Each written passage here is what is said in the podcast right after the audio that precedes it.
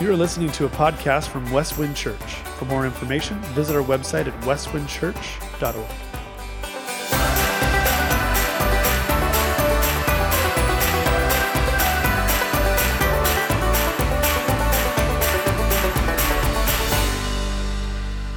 Well, good morning, Westwind Church. It's great to be gathered together with you this morning.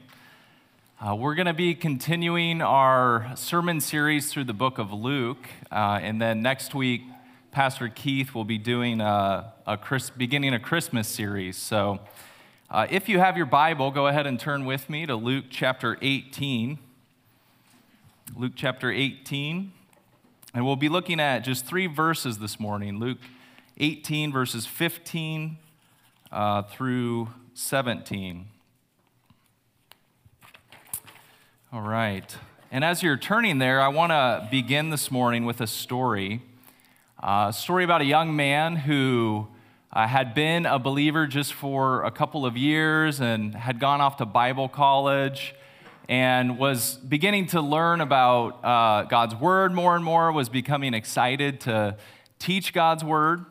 And he was going to go back that uh, summer to his home church and be involved in a missions conference get a chance to go back. His heart had been growing for a desire to see the gospel go to the nations. And so he was excited to go back and, and teach from God's word, encourage this church and congregation uh, toward the mission of God. And uh, he got an email from the, the senior pastor of that church saying, uh, You know, we're excited to have you come be a part of this. Uh, what we're hoping you can do is come and teach the children. Uh, come to the children's ministry and encourage them in missions to stir their heart. And uh, this young man uh, actually became uh, a little bit frustrated, discouraged, uh, felt like, you know, I was so excited to come preach to this congregation and stir up this church, and I have to go teach the little children about missions and what kind of impact will that have? And uh, you might have figured it out already that that person was me. Uh, that was, to my own shame, my heart uh, feeling like that was the less significant thing to do. And what we're going to see in our passage this morning is that's exactly how the disciples felt toward these little children coming to Jesus. Uh, a number of parents were bringing their children to Christ, and, and the disciples were frustrated with it. Uh, so look with me in, in verses uh, 15 and 16. It says, They were bringing even infants to him, that's to Jesus, that he might touch them. And when the disciples saw it, they rebuked them.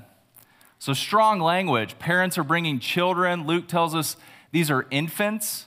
And uh, the disciples are rebuking the parents. I mean, can you imagine uh, some children's ministry on Sunday and you know the, the pastors are rebuking the parents don't bother us with these children this morning. This is what the disciples are doing. In verse 16, but Jesus called them to him, saying, Let the children come to me, and do not hinder them, for to such belongs the kingdom of God.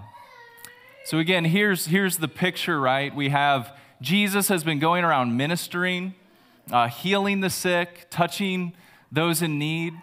And so these parents are coming, bringing their children, eager for them to meet Jesus, this Messiah who's come to bring the kingdom.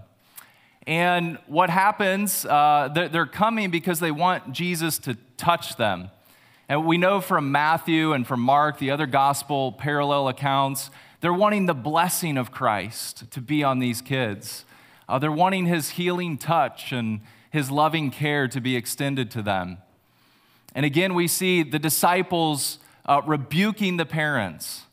And if you're like me, as you're reading through this, you're, you're probably thinking, why are the disciples doing this? Why are they rebuking the parents? Why haven't they caught the message yet that uh, Jesus has taught that children are actually very significant to him? He's said this many times. And uh, I think it's because in that cultural context, uh, children were often viewed as insignificant, right? They're often viewed as uh, put them kind of behind the scenes, and the important people, the prominent people, will gather together. And, and maybe we think about the disciples. They've, they've been with Jesus, they've seen his ministry, they've been hearing his, uh, his promises that he's going to come and bring a kingdom. And so they're thinking, you know, don't bother the master, don't bother Jesus. He's, he's the king, uh, he's the Messiah. We don't need little children coming around him and bothering him. And yet we see Jesus' heart here uh, toward little kids. It's a beautiful picture of, of his heart. God made flesh, face to face, welcoming these little ones. And here he says, uh, to, you know, he, he corrects the disciples and says, Let them come to me. Uh, in the other parallel accounts, again, uh, it actually says that Jesus became indignant. He became angry that the disciples would have this kind of mindset, this kind of attitude. And he, he in, in a sense, turns and rebukes them and says, No, little children, uh, come to me. Uh, even infants, come to me. I have time for you. Uh, you're, you're valued highly in my kingdom. Now, if you remember uh, the context we've been reading about in Luke 17 and 18, Jesus has been talking about who will enter the kingdom of heaven. Uh, he has come to bring a kingdom, an everlasting kingdom where he will rule as king. And he's saying, Who will enter? Uh, we looked a few weeks ago about the fact that uh, there was this persistent widow who prayed day and night. She had faith. And so now you have this widow Jesus is highlighting will enter the kingdom. Uh, before that, we looked at the fact that there was a Pharisee and a tax collector. Now, the Pharisee are, was the most religious person at that time, but the tax collector was the most despised, the outcast, uh, you know, viewed as a traitor by the rest of the culture.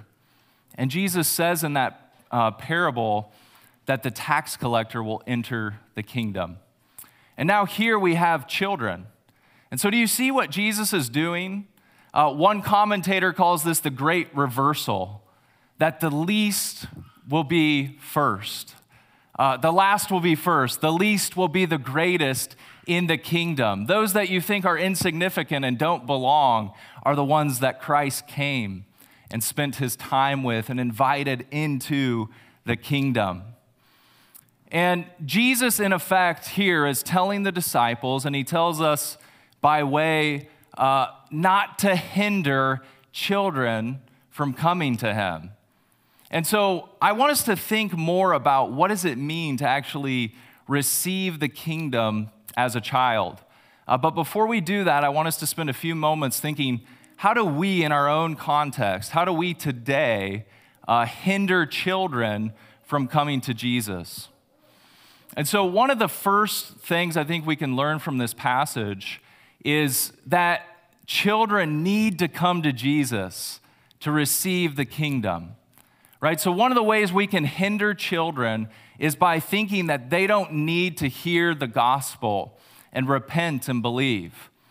Uh, when, when we lived in Nepal, uh, it's a country that the gospel has, has only been for the last 50 or 60 years. And so there's still several first generation Christians alive, uh, people that had heard the gospel for the first time in that country. And, and as I've traveled out to villages and met second and third generation uh, children of those first generation believers, sometimes you'll, you know, I'll ask them, uh, so tell me your testimony. Do you, do you know the gospel? When did you become a Christian? And a lot of times I'll get a response like something like, you know, well, I, I was born a Christian. Uh, I've always been a Christian because my parents were Christians. And so I grew up in a Christian home. And there's just this cultural mindset that if you're born into a certain religious family, that's your religion.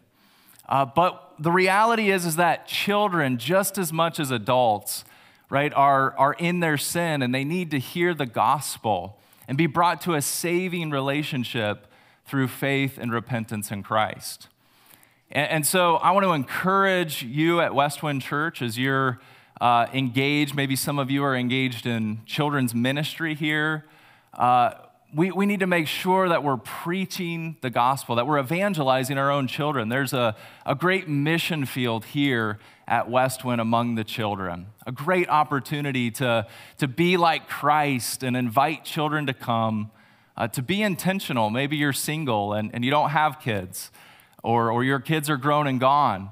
Uh, this is a great opportunity to be intentional in your community groups as you're teaching in children's ministry uh, to engage children, uh, to, not, to not view them as just kind of off on their own, doing their own thing, but really to come alongside them and ask you know, provoking questions, to draw their hearts out, uh, to hear about where they're at in their relationship with God. Uh, the other thing I want us to think about this morning, and, and we've already touched on it with this Advent uh, series coming up, but you know that more people come to faith in Christ as children than any other time. Uh, any other time. So if you ask the majority of Christians in the world, when did you become a believer? The majority will say, uh, before the age of 12 is when I met Jesus. I began to follow him, and I've continued to follow him. And, and they'll also say the majority of children that come to faith is through the influence of parents or a family member, a, a grandparent, uh, a brother, a sister, an aunt, an uncle. Uh, the majority of people come to faith as children, and that through parents or a family member. And so, children, uh, we have a great opportunity as parents, as family members, to speak the gospel into our children's lives, to be intentional. And, and a couple of ways I think we can do that most effectively. Uh, these, these are really just the ordinary means of grace that seem so ordinary, they seem so insignificant, uh, but these are the things that God uses to, to bring eternal life to a person, to transform them and bring them into relationship with Him. And the first is simply just coming to church regularly, right? Bringing your kids, making a commitment uh, to be here week after week, month after month, year after year. And you'll be amazed over the years as your children come to church and they, again, engage with other believers. They see the worshiping community of God's people. Uh, they hear his word in children's ministry or here in the, in the larger gathered congregation. Uh, this is the means that God uses to transform people's lives for eternity. Uh, the second is in your own home. I want to encourage you if you uh, currently don't have a habit of family worship, of, of regularly opening God's word and spending time together in prayer and, and worship, uh, this is one of the most amazing opportunities we have to not hinder children from coming to Jesus, but rather fostering that, encouraging them, bringing them to Christ, and saying, Look and see who He is. Hear His heart for you. Um, there's, there's a beautiful passage in, in Deuteronomy chapter 6 I want to read for us. This is a passage that uh, God has just given his law to the Old Testament people. And he's saying, I'm, I'm getting ready to bring you into the land, and here's how I want you uh, to use my word. Deuteronomy 6, beginning in verse 6. And these words I command you today shall be on your heart you shall teach them diligently to your children, and shall talk of them when you sit in your house, and when you walk by the way, and when you lie down, and when you rise. And you shall bind them as a sign on your hand, and they shall be as frontlets between your eyes. You shall write them on the doorpost of your house and on your gates. And so, this beautiful commandment, uh, this passage that, that God gives to his people, it's really a charge in particular to, to parents, uh, to fathers, we see have a particular role, uh, to be leading their family, bringing their little children to Jesus and saying, uh, Do you know his heart for you? Do you know what he's come to do? And, and just notice this passage in Deuteronomy, it's, it's not just about a specific time, right? But it's, it's as you're washing dishes, as you're doing laundry, as you're vacuuming, as you're going to get groceries, uh, as you're going along the way, be sharing about the truth of who God is. uh, be bringing them to Jesus and don't hinder them uh, by kind of compartmentalizing your life. Church is on Sunday, but then we don't talk about God rest of the week. Right? So I want to encourage and challenge you to, to be speaking the truth of God's word as you go along the way, but then also make intentional times, times of family worship. This is something, uh, by God's grace, we've been doing for a number of years, and it's just been such a joy to see our kids catching truths.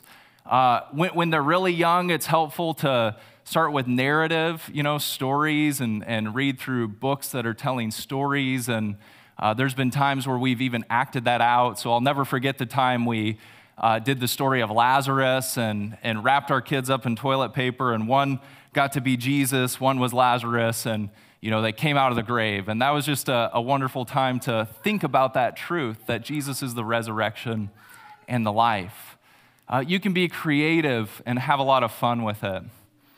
Uh, a couple of books I want to recommend. A couple of books here. So, one is called Family Worship by Donald Whitney. Really short book. Uh, the cliff notes here, he essentially says just take time to read the word, uh, to sing a worship song, and to pray. And so, again, as you finish a meal after dinner, maybe you just open your Bible while you're all at the table and you take five minutes to, to read a passage, talk about it, and to pray. Uh, I want to encourage you again as we're entering into this Advent time. This is a wonderful time, if you don't have a habit of this as a family, to jumpstart this. Uh, to use this Advent guide and as a church to go through this, as a family.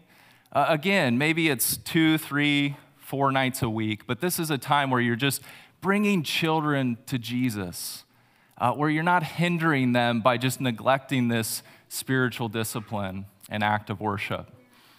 Um, so these are wonderful ways. I, I love how one author puts it. He says, doing family worship like this, right? We can't save our kids, we can't cause them to come into a saving relationship, but it's like putting kindling on a fire, right? When you, when you make a fire, you put the kindling on and you build it you need the fire, you need the flame to come to bring that fire into life. And so when we're doing family worship or speaking the truth and the word to our children, it's like we're putting kindling on that fire and then just praying, God, would you pour out your spirit in my kid's heart?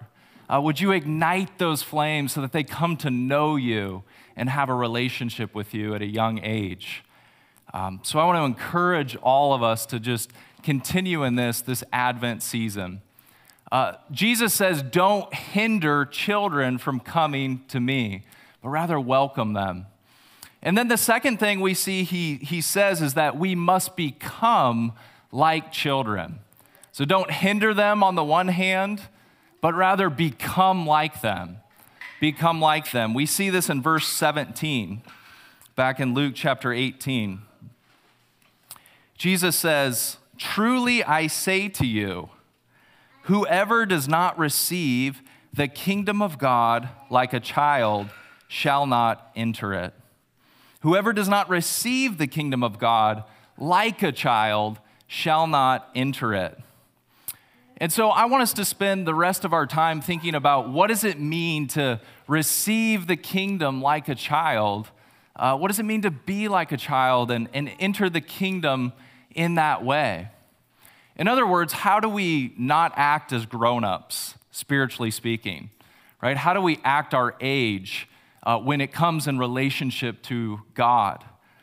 And I think I just want to focus on two challenges, uh, two, two hindrances, really, to us acting our age, to us uh, being like children. And the first one is moralism. The first challenge to entering God's kingdom, receiving it, and being like a ch- child is, is something called moralism, or we might call it religion. And really, we see that in our, in our context here. Uh, I mentioned the story of the Pharisee and the tax collector. And if you look back at verses 9 to 14, I want to read through that again, because this really sets up the stage of what it means to be like a child. And so in verse 9, Jesus says he told this parable to some who trusted in themselves that they were righteous and treated others with contempt. Two men went up to the temple to pray, one a Pharisee, the other a tax collector. The Pharisee, standing by himself, prayed thus God, I thank you that I am not like other men, extortioners, unjust, adulterers, or even like this tax collector. I fast twice a week. I give tithes of all that I get. But the tax collector, standing far off, would not even lift up his eyes to heaven, but beat his breast, saying, God, be merciful to me, a sinner. I tell you, this man went down to his house justified rather than the other. For everyone who exalts himself will be humbled, but the one who humbles himself will be exalted. And so, this is really the context here. Uh, Jesus has just told this parable about somebody, uh, you know, putting himself forward, of trusting and relying on himself. Uh, really, this Pharisee we see, uh, he was somebody who believed in truth, right? The truth and, and following the rules, but he didn't understand grace and mercy. Uh, he talks about his own performance, his own achievements. And, and this is how he viewed this is how I get right with God. I do it through my own efforts, my own religious activity, uh, really through legalism, through saying, if I do these things, then God will be pleased with me. He'll be happier with me. Uh, today, we don't go around dressed as Pharisees, right? At least I don't see any wearing the robes and the, and the you know, phylacteries hanging from their head and standing and calling attention to ourselves. But the reality is, is that our hearts can often be like this Pharisee. You see, if, if you rely in your relationship with God on your own achievement, your own performance, uh, maybe, you know, it's I don't drink, I don't smoke, or I've got this good job and I've worked really hard and I help these people over here and I've got everything in order. My kids go to a great school. I've got my mortgage taken care of. I've got things in place. I've got, I'm moving up the ladder of success. And because of that, you're feeling like you've got things together, that your, your life is going well. Or, or maybe it's, you know, I come to church, I do family worship, I do all those things you're talking about already. And, and that leads you to feeling puffed up. Whenever we rely on our own achievements or performance, uh, we're being like this Pharisee. Whenever we find our worth and our identity before God on what we've done, what we've contributed, we're being like this Pharisee. And, Jesus tells this story to say, don't be like that. Be like a tax collector who does what? He, he brings nothing to the table. You know, I used to think that this, this uh, story of Jesus talking about the children was really to highlight childlike faith. Uh, and maybe there's some truth in there, but I think what Jesus is really saying is you need to be dependent and, and come and recognize your age before God. Right? What are, what are children like? Uh, when, when we think about Jesus says, become like children. Uh, I remember, I'll never forget when I brought my, my first uh, child home from the hospital.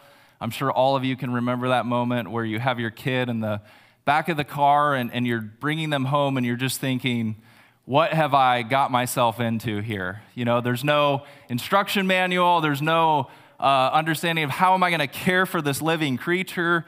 And, and, and a child is just so helpless and needy and dependent. Uh, I think I've got a picture of my, my kids here. Just a great opportunity for me to share uh, with you a picture of them. But you remember the first uh, years, the first months of their life is just one of utter uh, helplessness, right? They need to be clothed, fed, bathed, every single thing that they need for sustenance in life, you have to provide for them. You have to do it. And I think this is what Jesus is saying here is if we want to receive the kingdom and enter it, we need to be like that tax collector. We need to be like children who just come in humble dependence on God's mercy and his grace. uh, to not come trusting in ourselves, to not come thinking we bring something to the table. Right? When I brought my kids home, uh, I, didn't, I didn't tell them, you know, if you guys uh, start doing chores and maybe help around the house some, we think we'll keep you. Uh, you know, there was no expectations for the first thousand hours, for the first thousand days. No expectation that they would bring anything or add anything to our family. Rather, they were to receive and receive and receive. And this is the reality of the gospel. Uh, when we deal with God and our relationship with Him, we are recipients again and again and again, and we never grow out of that. Uh, we never grow up to where God's looking for us. What will you contribute? What will you bring uh, to be right with me? And this is the difference between religion and the gospel. You see, religion says if you achieve and do enough, then you'll be accepted, you'll be loved. The gospel says that God in his love accepts you through faith in Jesus, and therefore you can do out of joy, out of freedom. Religion says if you change things outwardly, right, you, you work really hard and, and you're motivated by duty and fear, uh, then you can, you can maybe become good. But the gospel says that God will transform you from the inside out. And, and so, how do you know if you're living like a Pharisee? How do you know if you're not living like a child? Uh, you're going to find yourself in one of two places, and it's really two sides of the same coin. You, you might be like this Pharisee who is puffed up with pride, thinking, I've done these things. Here's my pedigree. Here's my resume. Here's what I've achieved. And that makes me have a good identity with God, and I can feel superior toward others. Or you might be on the other end of the spectrum and you might be deflated and just crushed by guilt a sense of I, I, try so hard and I, I keep trying to measure up and get God's acceptance, but I'm falling short again and again and again.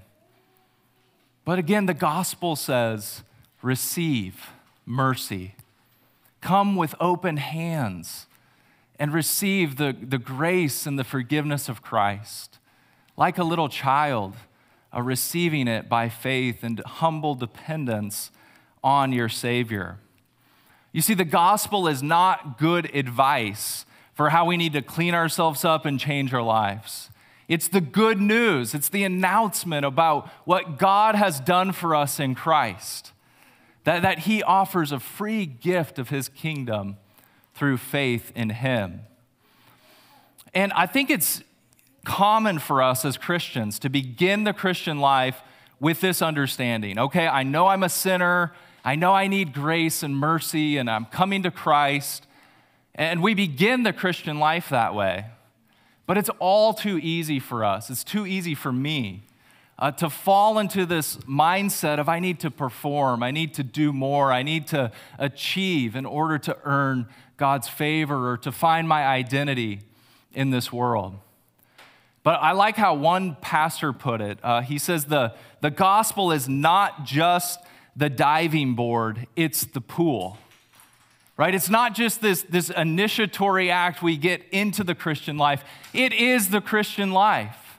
Uh, reveling in the mercy and the grace of God's love for us, like a child who can contribute nothing, is what we're called to. We're called to swim in the deep end of God's mercy and grace, uh, to live like a dependent recipient every day of our life. And if, if living like that Pharisee is, leads either to pride or, or deflation, guilt, anxiety, living like a child in God's kingdom leads to joy and freedom and rest. Where, we're relying on our Heavenly Father who loves and accepts us because of the work of Christ, not because of our work, not because of our achievement and living out of that freedom and that dependence. And so Jesus is saying this morning don't grow up. All right? You need to act your age.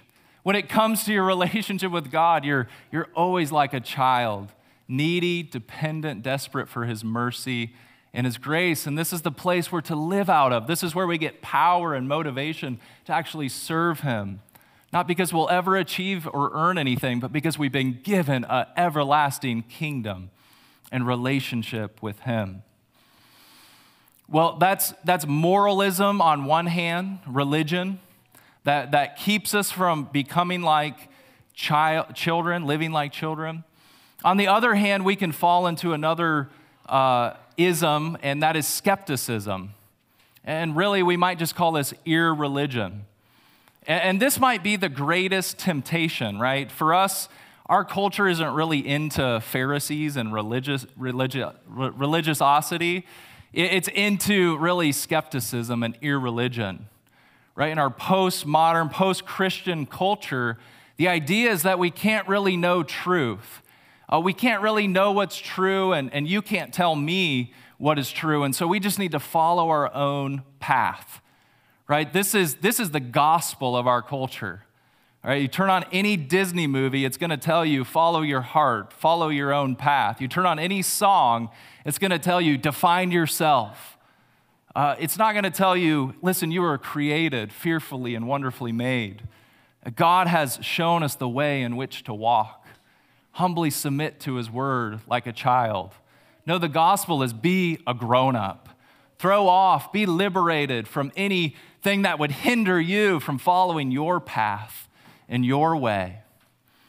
And, and the thing is, with both moralism and skepticism, both have the same thing at the center, right? Both, both are about my achievements, about my wisdom, about my path, my way.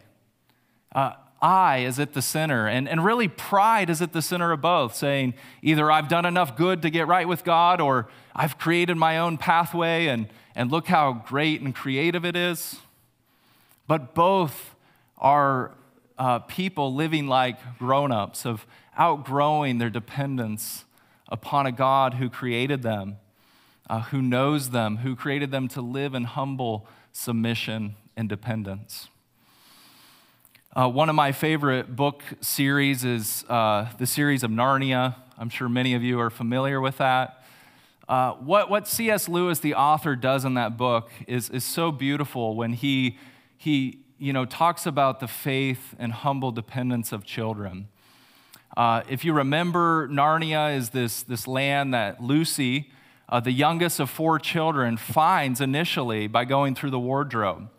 And so, again, Lewis is highlighting who gets to go into the Narnia first? It's little Lucy, uh, the one that is still full of trust and imagination. Uh, as she goes there, uh, her faith and dependence is highlighted again and again. So by the time you get to uh, Prince Caspian, you know, Lucy's in there. It's been, th- it's been a long time since they've been into Narnia. And she starts to catch, catch glimpses of Aslan, who is the, the Christ figure. And she'll see some, you know, Aslan far off, and she'll come and tell the other kids, I saw the lion, I saw Aslan. And the other kids will say, Lucy, stop, stop being such a child. Uh, you didn't see him, you're probably just imagining things. Well, one of the saddest things that happens in Narnia, you have the four children that, that run through all seven books. But in the, in the last book, the last battle, uh, Susan Pevensie is not in the story. She's not in Narnia, right? And, and we're told by Aslan that Susan, she's the second oldest, is no longer a friend of Narnia. And Aslan begins to explain what's happened, and it's, he says that she's become enamored with nylons and lipstick and party invitations. Uh, she's become encaptured to the cultural trends and whatever's popular and, and plotting her own path and finding her identity in that. So much so that it says she's grown up to the point where she dismisses her 15 years in Narnia as, as queen as a childish fantasy. And, and that might describe some of you this morning. Uh, some of you who grew up in the church, as, as these little children, you heard the old, old story about Jesus, the King who came from glory. He came and he welcomed children and he gave his life that you might have faith and enter his kingdom. And, and as a kid, you trusted him, you believe that. But, but the culture and things around you have just brought you to this place of disbelief and skepticism, uh, where this sounds like a fairy tale, where you've grown up like Susan. And Jesus would remind you this morning uh, become like a child. If you want to enter the kingdom, remember your age. Act your age. Remember your need for God and His mercy, that He is your wise and loving Father who made you. He knows the path that is good and true and beautiful more than all these other voices speaking and preaching into your life. And Jesus says, Come to me again. Come to me and depend and find life. Well, there's no one in the world that depended and, and exhibited this childlike dependence like our Lord Jesus did. If we think about him, right, the King of glory, born as a baby, utterly helpless, dependent, trusting in his heavenly Father. And then all through his life, we see this. As a 12 year old boy in the temple, I'm about my Father's business uh, going about saying, My food is to do the will of the one who sent me. In Gethsemane, saying, Not my will, but your will, Father, be done, even though this is a bitter cup. And then finally, on the cross, uh, Jesus going there because of our lack of childlikeness, because of our lack of believing and following his ways, because of our sin. Jesus going to the cross, submitting to his Father being crucified for our sins. Uh, but we know the story. We know how that ended for him resurrection, victory, conquering sin and death, being seated at the right hand of the Father in eternal joy forevermore. Uh, and I just want to encourage you this morning if you're an unbeliever here, if you're hearing this message, and maybe you've, you've been relying, you've been in one of these two ditches of, of religion or irreligion, moralism or skepticism, would you come to Jesus this morning? Uh, would you come like a child and put your faith and trust in Him? And, and again, maybe you're here and you, you have trusted Christ. You've come to Him at some point as a child. Uh, but in some ways, you've grown up. In some ways, you've, you've relied on your own achievement, performance, religiosity, or maybe you're on the other path of skepticism, disbelief. Jesus invites you this morning to come afresh, uh, to come and receive his kingdom like a child, to, to receive his mercy, not bringing anything to the table, but just receiving his love and his grace poured out on the cross for you. This Advent season, uh, as we think about Christ's coming, may we be those who don't hinder children from coming to Jesus, but rather be like children as we trust our Heavenly Father. Uh, let me pray for us. Father, we give you praise for your word. And we thank you, Jesus, that you came to show us uh, who would enter your kingdom. We thank you, God, that you came and you came for the least of these, the insignificant. Lord, we thank you that you came to bring about a kingdom for those who would abandon trusting in themselves, relying on their own works and performance, and coming to you with open hands like little children. God, we confess in our pride, our hearts are often so prone to rely on ourselves, to make a name for ourselves, to get our worth and value from what we do, rather than from receiving your love and your free gift of mercy. God, would you help us this season to be reminded of how you sent the greatest gift of all, your son Jesus uh, to live the perfect life that we should have lived, to die the death that we deserved, and to rise victorious as our Savior. Lord, this Christmas season, would you help us to live like little children? In In Jesus' name we pray. Amen.